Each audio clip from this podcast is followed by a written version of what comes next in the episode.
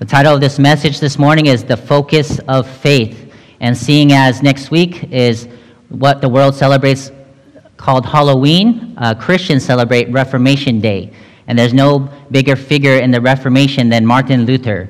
So I want to begin this morning talking about the prominent figure of who he was and how God greatly used him to bring people back to the Word of God.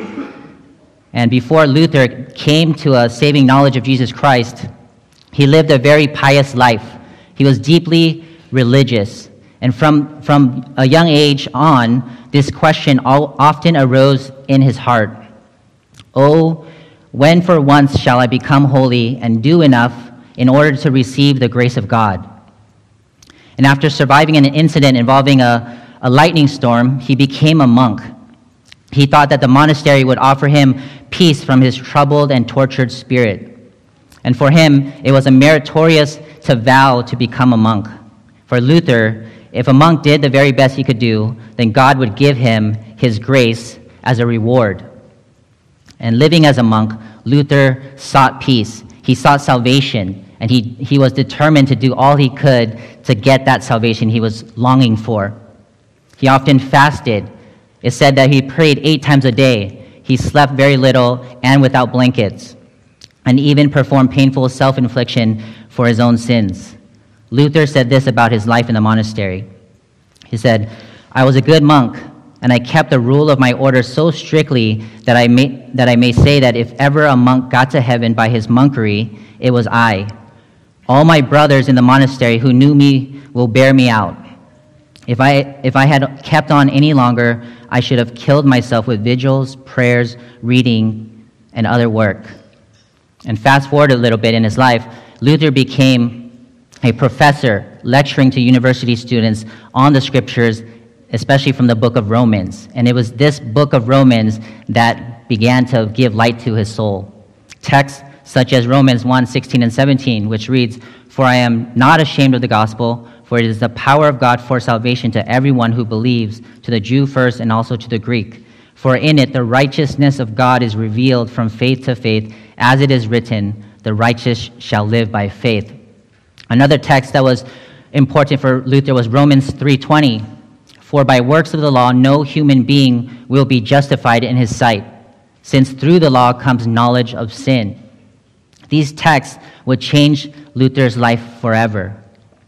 Luther came to an end of himself and his self-righteousness and gave up his works-based religion. No longer was his soul troubled and tortured. He experienced the grace of God in his life. And this is a longer quote, but this is Luther himself describing his conversion. It says, quote, "I greatly longed to understand Paul's epistle to the Romans, and nothing stood in the way but that one expression, the righteousness of God. Because I took it to mean that justice whereby God is just and deals justly in punishing the unjust. My situation was that, although an impeccable monk, I stood before God as a sinner troubled in conscience, and I had no confidence that my merit would assuage him. Therefore, I did not love a just and angry God, but rather hated and murmured against him. Yet I clung to the dear Paul and had a great yearning to know what he meant." He goes on to say, "Night and day I pondered until I saw the connection between the righteousness of God and the statement that the righteous shall live by faith. Then I grasped that the justice of God is that righteousness by which through grace and sheer mercy God justifies us through faith. Thereupon I felt myself to be reborn and to have gone through open doors into paradise. The whole of Scripture took on a new meaning. And whereas before the justice of God had filled me with hate, now it became to me an inexpressibly sweet and greater love. And this passage of Paul became to me a gate to heaven." Luther lived by works, and he experienced the bankruptcy of false religion. He was diligent, but he was still distant from God. And then by God's grace, he came to know that the just live by faith, and the doors flung open, the gates of heaven opened up to him. It's because Luther assumed that God was pleased by mere religion. Luther assumed that God was pleased by mere religion. And brothers and sisters, if that were true, then Jesus never needed to die. If all we need is a knowledge and understanding of a certain set of rules, regulations, and principles for living, then Jesus didn't need to come. But what we need to know and understand and believe and trust is that without the death and resurrection of Jesus Christ, we have no power to overcome sin. We have no power to change. And more than that, 1 Corinthians 15 tells us that our faith would be futile. We would have no hope, and we of all people would be most to be pitied. So do you see how self-centered religion robs God of his glory and diminishes the work of Jesus Christ? Let me ask you this question. Do you fully understand and grasp the sufficiency and supremacy of Jesus Christ for your life? Christ is sufficient for you. His work and his word is sufficient for your sanctification, for your growth in holiness. In other words, you have all the resources you need to be like Christ because you have Christ. Look no further than him to live the Christian life. Look at the end of verse 23. What does Paul say about living by any other means than Christ alone? What does Paul say about trying to add, subtract, or replace, or substitute Jesus Christ? He says it's of no value in stopping the indulgence of the flesh. Paul makes it clear on how we grow as believers. Last time we looked at Colossians 2:19, which says, holding fast to the head, from whom the whole body, nourished and knit together through its joints and ligaments, grows with the growth that is from God. For the Christian, holding fast to the life giver, Jesus Christ, will keep you on the right path and will lead to life. On the other hand, not holding fast to Christ will open you up to all kinds of error and deception and will not lead to life. In other words, living a self-centered religion rather than a Christ-centered faith will rob you of your joy and assurance. And here's the main point of the sermon. In order to grow, in order to make real progress, you must focus your faith on Christ. You must focus your faith on Christ, a person. And this morning, Paul is going to wrap up this section about false teachers and their false teaching. As you know, starting from chapter 2, verse 8, all the way up to our passage this morning, Paul has been refuting false teachers and the threats of it that were beginning to infiltrate the churches. And we've seen Paul say in chapter 2, verse 8, he says, see to it that no one takes you captive by philosophy and empty deceit. Verse 16, let no one pass judgment on you. And verse 18, let no one disqualify you. The false teachers were seeking to add to the work of Christ. They promoted and promised higher secret knowledge and freedom. On the other hand, Paul says, if you've received Jesus Christ, you've received everything you need. There's nothing more Christ could have done than he has done, is what Paul is saying. And if I could put it this way, if Christ isn't enough for us believers, then nothing will ever be enough. And what was the folly of these false teachers? As we just read in verse 19, their folly was they were disconnected from the head, Jesus Christ. They held fast to other means and thought that they were attaining holiness and higher levels of spirituality apart from Christ. Paul has provided the solution loud and clear every single time we've covered Colossians. The solution is Jesus Christ. A wholehearted belief in and a right knowledge of the Savior will guard against all forms of error, and not only will it guard you from error, but it will guide you on holy living. And as we will see, we don't grow and change by man's methods. We grow and change by faith in the Son of God, in obedience to his word, and in dependence on the Holy Spirit. And these days, when churches hear messages on growing as a Christian, especially in God's way and in God's terms, it's received with blank stares and boredom. On the other hand, ears begin to perk up if they're told that the message is on some new method for quick growth that's exciting and impressive. And this sermon this morning will not be about some new method for growth, but rather it will highlight why all teaching devoid of Jesus Christ is of no value. The false teaching, as we learned about legalism and mysticism. Now, this false teaching didn't only consist of legalism and mysticism, as we covered. It also consisted of asceticism. And this morning, I want us to consider this idea of asceticism. So if you're taking notes, the outline is simple. The heart of asceticism, the hollowness of asceticism, and the hopelessness of asceticism.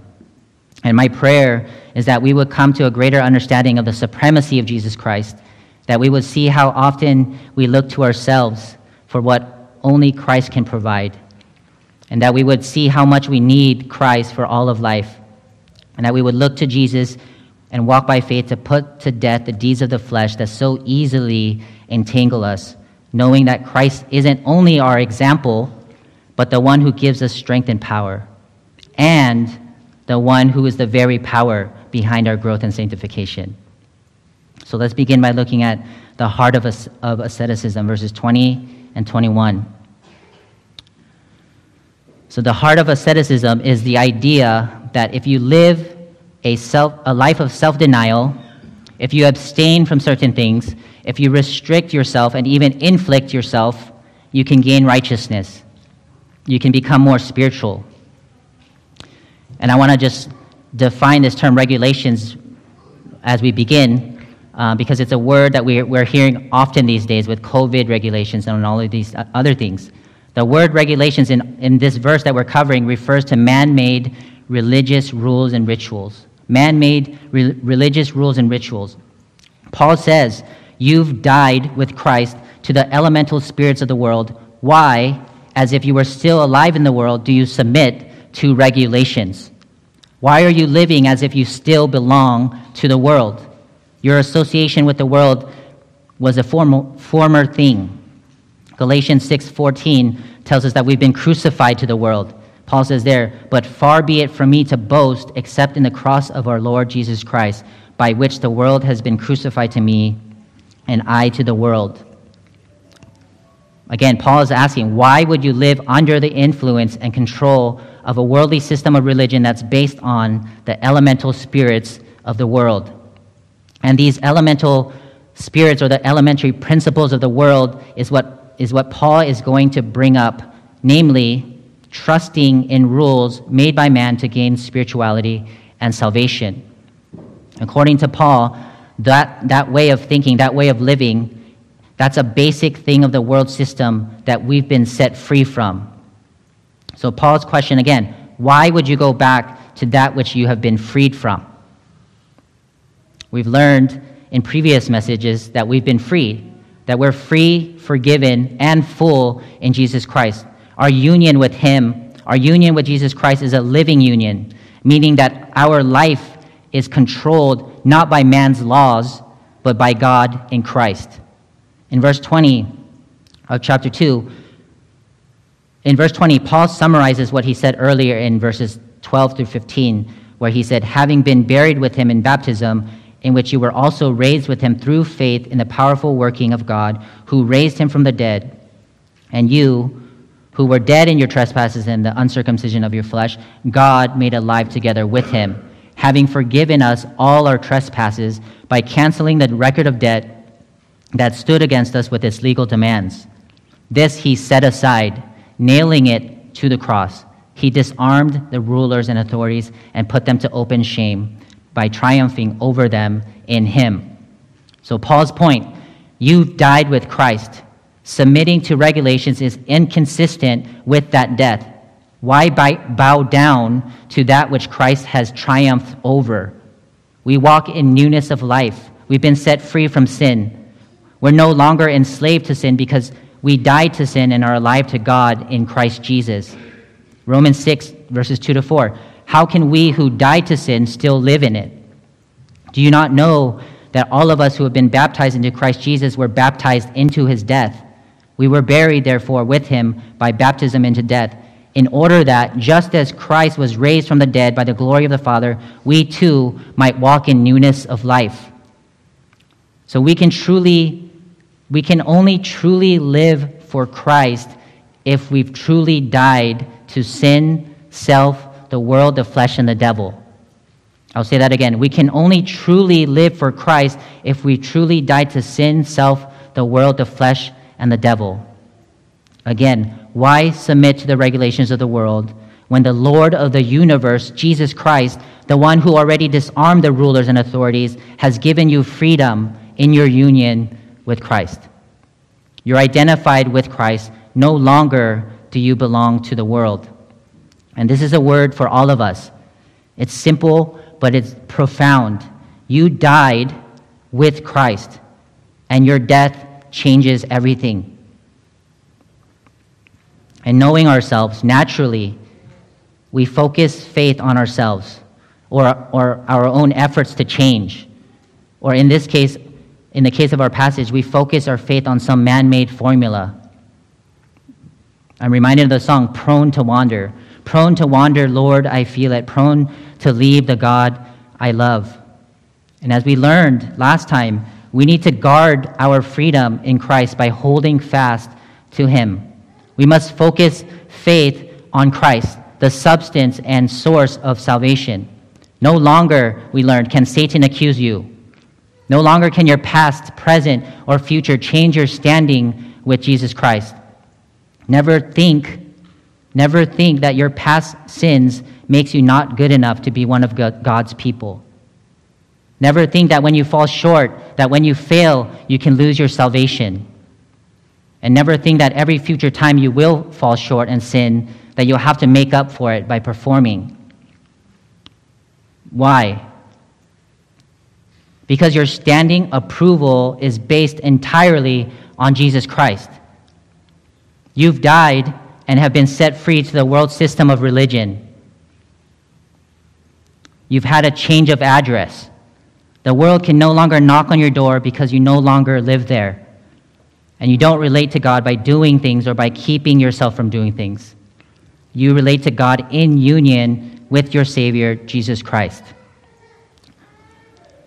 So, brothers and sisters, God loves you based on what Jesus has done and our union with Him, not anything we do or fail to do. And to be clear, this doesn't mean we don't have to obey God's word. It means His love isn't based on our performance. Our freedom in Christ is freedom from sin's penalty, sin's power, and sin's condemnation. What that means is that we've been freed to obey God's word, which we could never do before. And the heart and foundation of asceticism is following man's regulations that restrict, thinking it will lead you to grow in godliness, thinking that you will somehow gain approval with God. It's self-centered religion rather than a Christ-centered faith.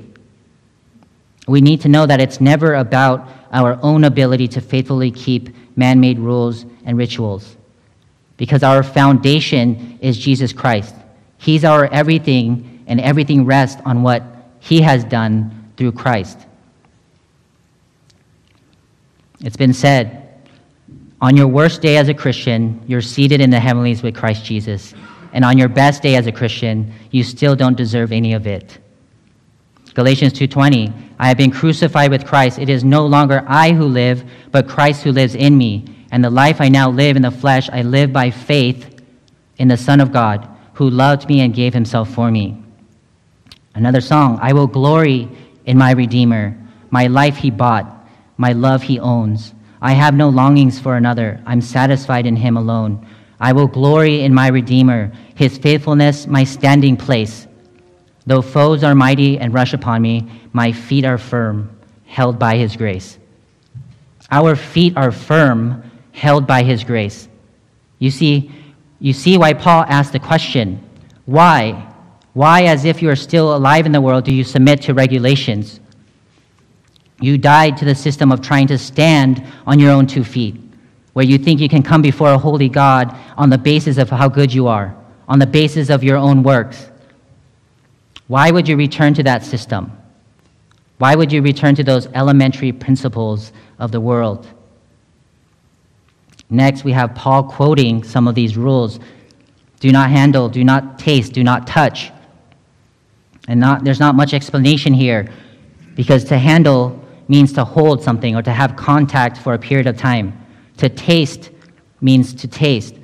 and to touch is similar to handle, but it has the idea of making a brief contact with. But I want you to notice the restricting of the restrictions. There's a progression of limiting what people were free to do, from do not handle to do not taste to don't even touch it. In verse 16, Paul said, "Let no one pass judgment on you in questions of food and drink, or with regard to festival or new moon or Sabbath." So most likely, the regulations he quotes refers to food restrictions, although they could also be representative of a larger set of regulations. The Greeks, they believed that the body was evil and the soul was good. So they sought to take care of the soul by neglecting the body. This, they thought and taught, would lead to a holy life. The more you restrict your physical body, the more spiritual you'll become. The more harsh you are with your body, the more full you'll be. And in past history, people have done some strange things along these lines. Things such as not marrying, or even forbidding marriage, or moving to remote caves to be isolated from the world, thinking that they won't fall into temptation when there's no one else around them. There's a guy named Simon the Stylite, who you might have heard of. He lived buried up to his neck in the ground for several months. He also decided to achieve holiness by becoming a pole sitter, spending over 30 years on top of a 60-foot pillar. Some even lived in fields and grazed grass like cattle. And one guy, after deciding to live the ascetic life, decided he'll never undress or bathe again. And those are pretty extreme examples, but to think that living a life of self-denial somehow makes you more spiritual is a foreign concept in Scripture. In our day, it might be things like don't drink, don't dance, don't gamble, don't dress that way. Even things like don't wear seatbelts and don't buy insurance, because that shows that you have a lack of faith in God. Jesus addressed this issue in Mark chapter 7, verse 14 by saying, "There is nothing outside a person that by going into him can defile him, but the things that come out of a person are what defile him." He further explained to his disciples that whatever goes into a person from the outside cannot defile him, since it enters not his heart, but his stomach, and is expelled. Thus he declared all foods clean. And Jesus said, "What comes out of a person is what defiles him. What comes out of a person is what defiles him. For from within, out of the heart of man, come evil thoughts, sexual immorality, theft, murder, adultery, coveting, wickedness, deceit, sensuality, envy, slander, pride, foolishness. All these evil things come from within, and they defile a person." So what is the real issue? Not rules and regulations, not physical food or abstaining from food. The real issue, as Jesus addressed and as Paul is going to address, is our hearts. The real issue is our heart. The heart of asceticism does nothing to change your heart. And this is clearly seen in the life of the Pharisees, who elevated human tradition and rules above the commands of God. In their attempts to be self-righteous, they lost sight of the very heart of the law. And as I said before, anyone can follow rules and still be spiritually dead inside. And the Pharisees proved this. For some of us, we may be trying to win the battle against sin by avoidance and restrictions. And let me tell you, it can't be done. You can never cure the soul by your own effort and power. Another way to put it, external rules can never create a new nature within us. So what does this teach us? A religion based on a system of man-made rules that calls for self-denial and abstinence is heartless. It should never be used as a measurement of holiness. The Bible tells us that all our righteous deeds are like a filthy rags.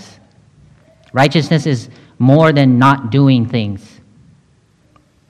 And that can never be your salvation, because salvation doesn't come from you or by you somehow helping God to get you saved by your strict man-made moral code. Righteousness comes from Jesus Christ, who made an end to sin, who put away sin by his death. The death of Christ and our identification in his death is the foundation of our living. We're only counted righteous because we've been clothed with the perfect righteousness of Jesus Christ. So may you have no other foundation than your firm foundation, Jesus Christ. And may you know that your freedom was purchased by Christ, and it's he who makes you free, not submitting to regulations. So that's the first thing. Asceticism at its heart is heartless. Next, the hollowness of asceticism. Verse 22 says, referring to things that all perish as they are used, according to human precepts and teachings. Asceticism not only doesn't change our hearts, but it's also hollow. It's futile. And Paul gives us two reasons why. First, it refers to things that all perish as they're used. The idea is that it focuses attention on things that don't last, things that are destroyed as they're used up, such as food. The false teachers were putting a major emphasis on this. They're putting a major emphasis on food or rules, things that just pass away and perish. The prohibitions are concerned with material and transitory things. Paul's pointing out that these things are not the things that matter most. These are not the things that matter most. 1 Corinthians 6:13, once food is consumed, it is destroyed. Paul says, food is meant for the stomach and the stomach for food, and God will destroy both one and the other. So man-made rules and regulations make no spiritual impact. They go an inch deep and never see the hidden person of the heart. And instead of supposedly leading to fullness and freedom, they actually lead you into bondage. A bondage we know believers have already died to. So brothers and sisters, there's only one lawgiver, and it's Jesus Christ. It's not any one of us. And to think that rules and avoidance of things leads to spiritual maturity distorts the gospel and is also deadly. And just like legalism and mysticism, asceticism puffs up the self-righteous who think that as they're keeping these rules, they're gaining holiness. But it also, on the other hand, it discourages and leads people into despair who can't keep the rules. So we see it's a lose-lose situation, and we need to understand that it's always going to result in a loss of joy. It's going to take our focus away from Christ, and it diminishes the glory and freedom we have in Christ, which he died to give us.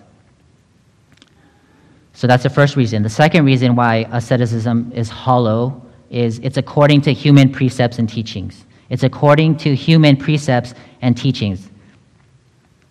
It's human teaching based on human commands. It's not inspired by God. Its focus is on the earth, not on Christ. Colossians 2:8, see to it that no one takes you captive by philosophy and empty deceit, according to human tradition, according to the elemental spirits of the world, and not according to Christ. So once again, we can hear Paul saying, why submit to regulations that are man-centered and come from man? We looked at Mark 7 earlier, but we'll return there again. The Pharisees, they come to Jesus, and they see that some of his disciples ate with their hands that were unwashed. And the Pharisees and Jews, they didn't eat unless they washed their hands properly. This was part of their tradition. And so they asked Jesus, why do your disciples not walk according to the tradition of the elders, but eat with defiled hands? And Jesus calls them hypocrites in response. And then he quotes Isaiah 29:13, which says, this people honors me with their lips, but their heart is far from me. In vain do they worship me, teaching as doctrines the commandments of men. You leave the commandment of God and hold to the tradition of men. That's a strong rebuke from Jesus to the Pharisees. And we need to flee. We need to flee man-centered religion. It doesn't change the heart, and it doesn't teach the commandment of God. So don't concern yourself with merely human commandments. Rather, concern yourself with more important matters, the commandments and teachings of Christ. We're full and free in Christ. We don't live as if we're still alive in the world. and we don't trust in ourselves, and we don't trust in our works. We trust and have our confidence in Jesus Christ. And remember that there's no more condemnation for those in Christ Jesus, which means obedience doesn't bring about a right relationship with Jesus Christ, and disobedience doesn't bring about spiritual ruin either. And this is the critical part to understand. Obedience is a response to what God has done for us in Christ.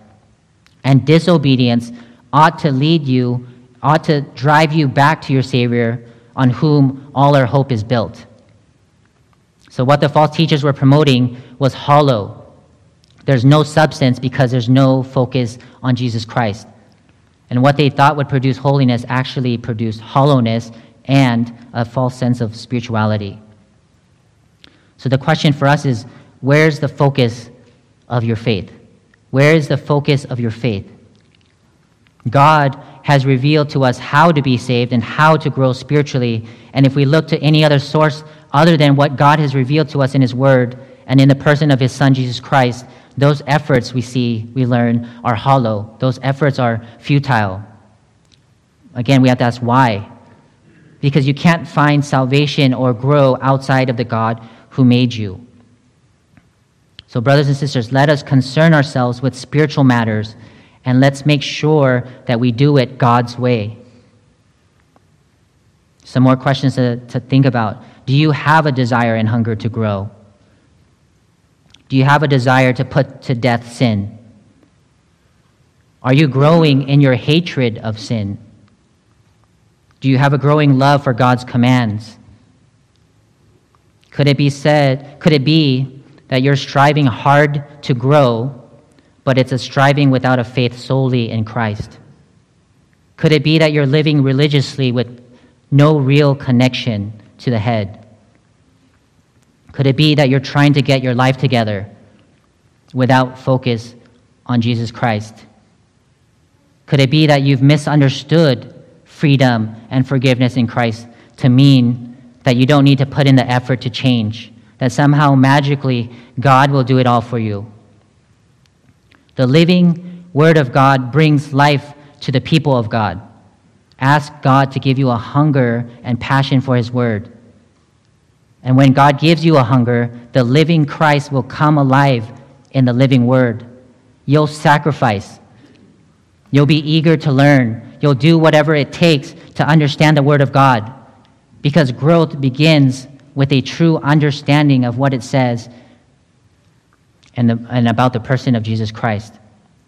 God changes us as we understand His Word and as His Spirit accompanies the Word to change us from the inside out. And the Bible will challenge you. The Bible will convict you. The Bible will expose your sin. But the Bible also exposes the way in which God has decisively dealt with your sin, namely in a perfect atonement, in a full and final atonement, in the person of His Son, Jesus Christ. Again, where's the focus of your faith? Where's the focus of your faith? The attractive thing about asceticism, as Paul will go on to say, is that it's appealing, and it falls in line with how we naturally think, and we like to have rules and regulations to keep us in line, and we like rules to assess what's going on. And this takes us to our final point, the hopelessness of asceticism, verse 23. Paul says, "These have indeed an appearance of wisdom in promoting self-made religion and asceticism and severity to the body, but they are of no value in stopping the indulgence of the flesh." Paul here continues to take asceticism head on. He's aware that there's a constant danger and temptation to live by our fleshly efforts, which is why he says these rules and regulations, these human precepts and teachings, they have indeed an appearance of wisdom in promoting self-made religion and asceticism and severity to the body. And here's the hopelessness of asceticism clearly stated. Paul says, but they are of no value in stopping the indulgence of the flesh. God isn't pleased with mere religion. In other words, it might look good, but it does nothing. And oftentimes, with a list of do's and don'ts, we can feel a sense of security. We can feel like we spiritually made it because we keep performing and achieving. Ultimately, that leads us to think that our duty to God is some chore. Because when you do this and you do that and you do this, then you've completed your duties before God. And that makes me think of some rules that we can even make for ourselves. For example, if I say, don't talk to your mom that way, children can sit there with pouty faces or with an angry eye because it doesn't change their heart. It doesn't make them love their mom more. And this is a good word to Christian parents. This is a good word to myself.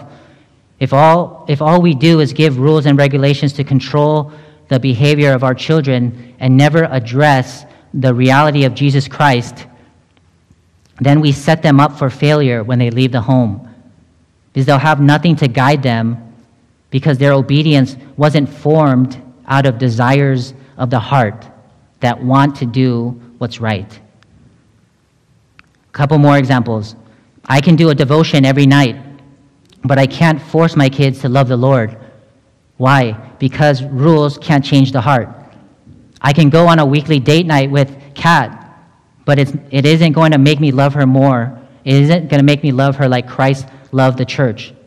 Counting to 10 before blowing up isn't going to deal with anger. It might suppress it, but it's going to come out in other ways and won't fix what's going on in the heart. Man-made rules go an inch deep and don't make us better, because it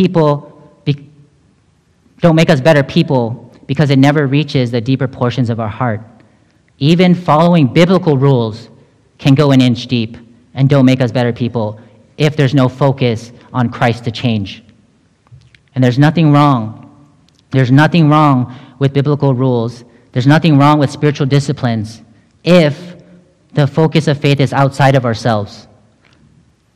There's nothing wrong with Bible studies and small groups if the focus isn't on ourselves, because all that does is feed our flesh, and it changes us not one bit. So you should read your Bible, and you should pray regularly. You should train up your children, but it shouldn't be for a check mark. It should be with your focus on Christ to know him more.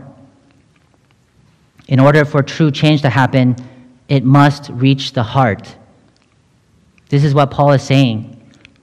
False teaching, whether it be legalism, mysticism, asceticism, or anything else that tries to add or subtract from Jesus Christ, is hopeless. And he gives us three reasons why it's hopeless. First, it's showy. Verse 23, it says it promotes self-made religion. That speaks of a do-it-yourself religion, a religion of your own making. It's a would-be religion.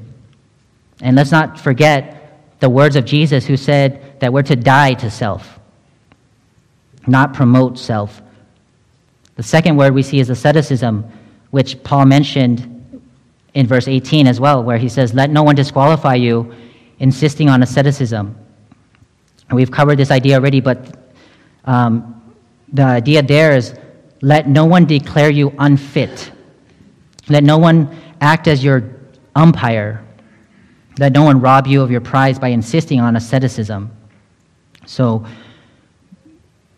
asceticism, it promotes a false humility. Third, severity to the body, which is closely related to asceticism. Other translations translate this harsh treatment to the body and even severe treatment to the body.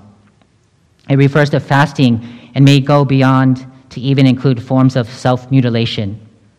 And from the outside, it looks impressive. It has an appearance of wisdom. Look at those guys. Look at them. They're upright. They're religious. Look how committed they are. Look at what they're putting themselves through. Look at all the things they're avoiding. Again, we need to learn the lessons here. And what do we learn?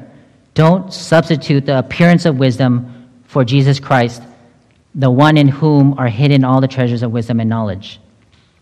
Rigorous avoidance and self-denial doesn't stop the indulgence of the flesh. And it's been said, religion without Christ is like a lamp without oil. It doesn't do anything. It doesn't do one thing to overcome the power of sin in your heart. Brothers and sisters, fleshly efforts can't solve hard problems. Our problem is not external but internal. And man-made rules, they have an appearance of wisdom, but it's impossible for the flesh to control itself.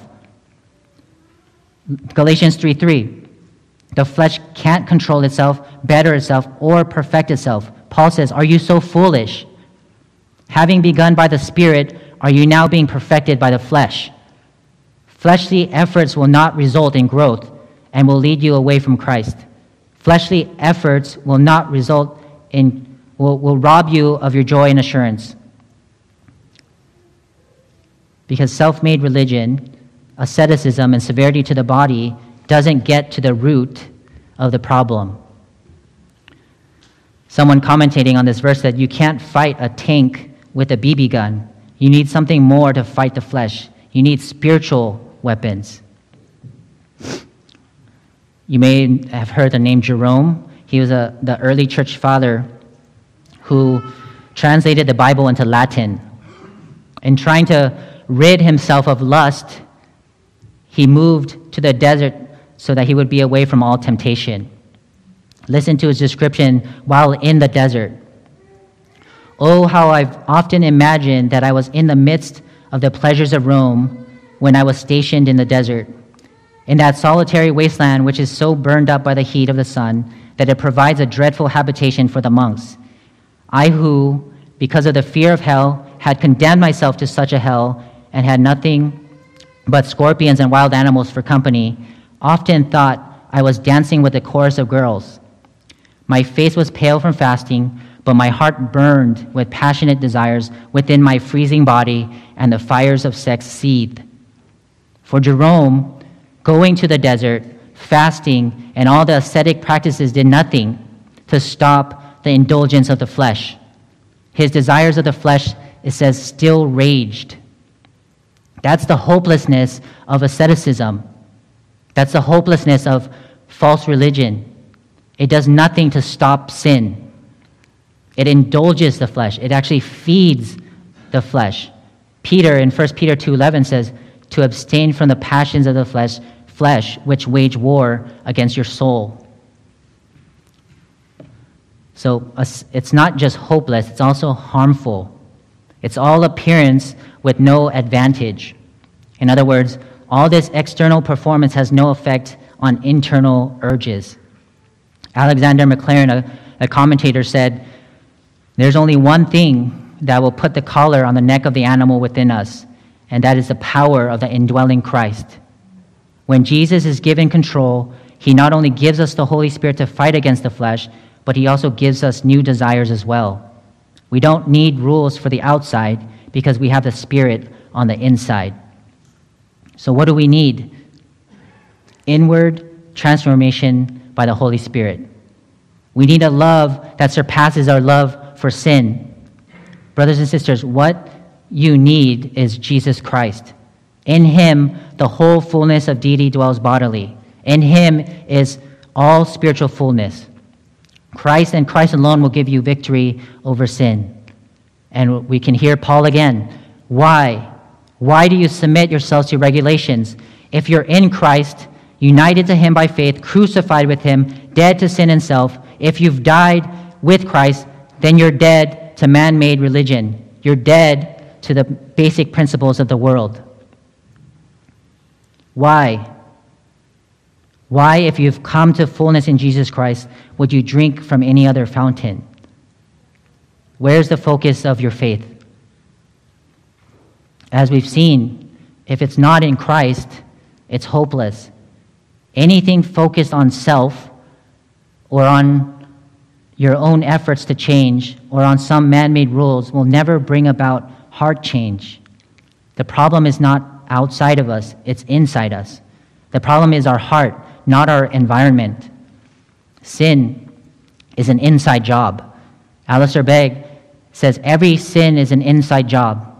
The devil comes and entices you to evil, but every time you and I sin, it's because we made the decision to sin on the inside. We open the door. So it's time for us to come to terms with the truth that only Jesus has the power to transform your life and to change you into who he wants you to be. Romans 13:14, put on the Lord Jesus Christ and make no provision for the flesh to gratify its desires. Don't feed the flesh, feed on the bread of life, Jesus Christ.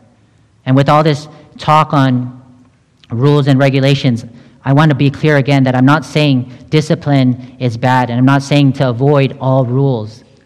What I am saying is to avoid man-made rules and regulations that aren't found in Scripture, and not to use that as a gauge to assess your spirituality.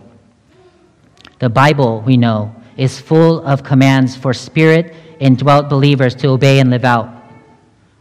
The big difference is that we don't obey for righteousness or salvation. We obey because of who we are in Christ by faith.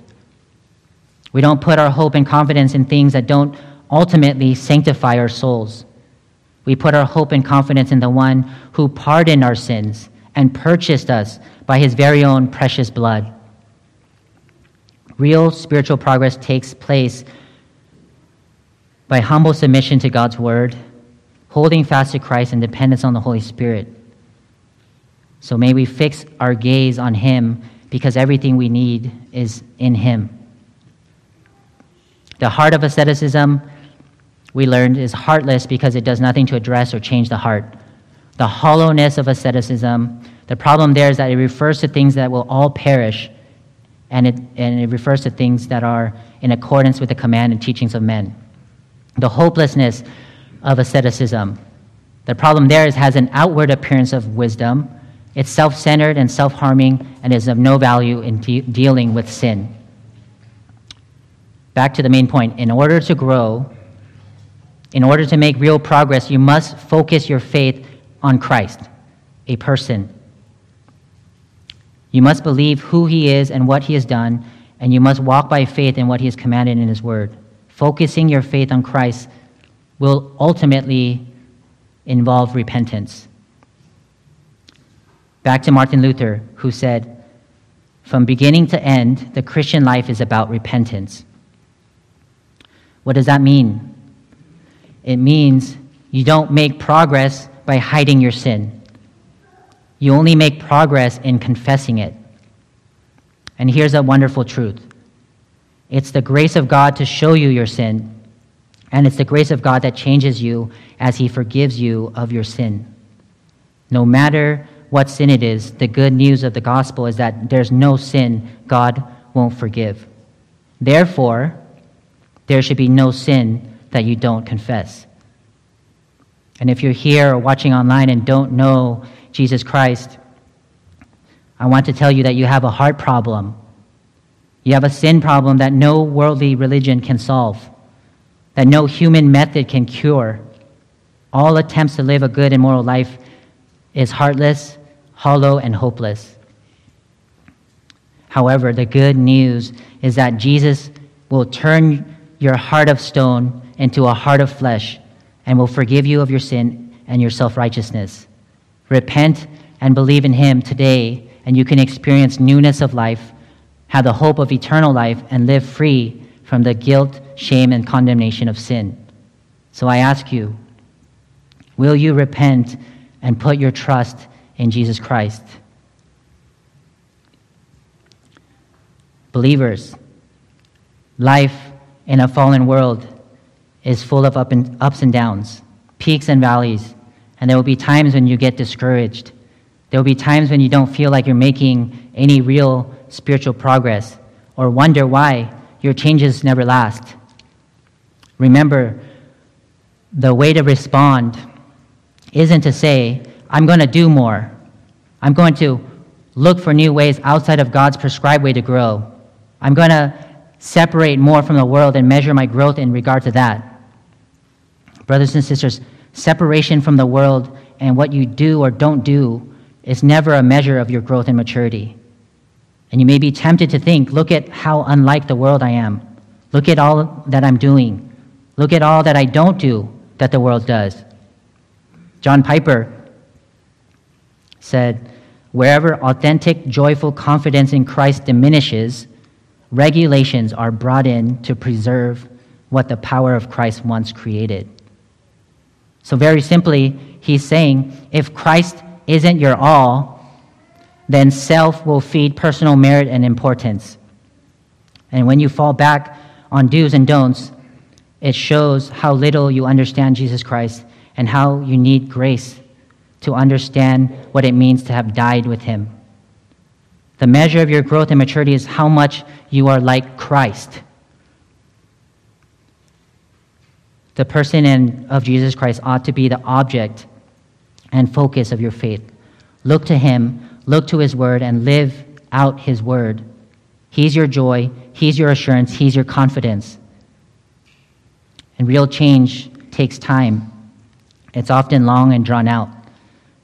But again, we need to remind ourselves, God is in you and with you, and he loves you too much to leave you as you are. Press on and press in to your relationship with Jesus Christ.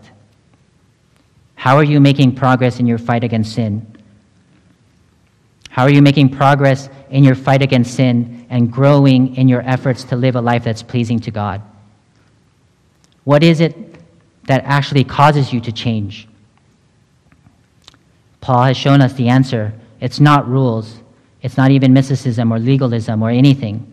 It's Jesus Christ and being one with him. 2 Corinthians 3:18, and we all, with unveiled face, beholding the glory of the Lord, are being transformed into the same image from one degree of glory to another, for this comes from the Lord who is the Spirit. God has given us so much. He's given us a new identity, new desires and affections to live for him and please him.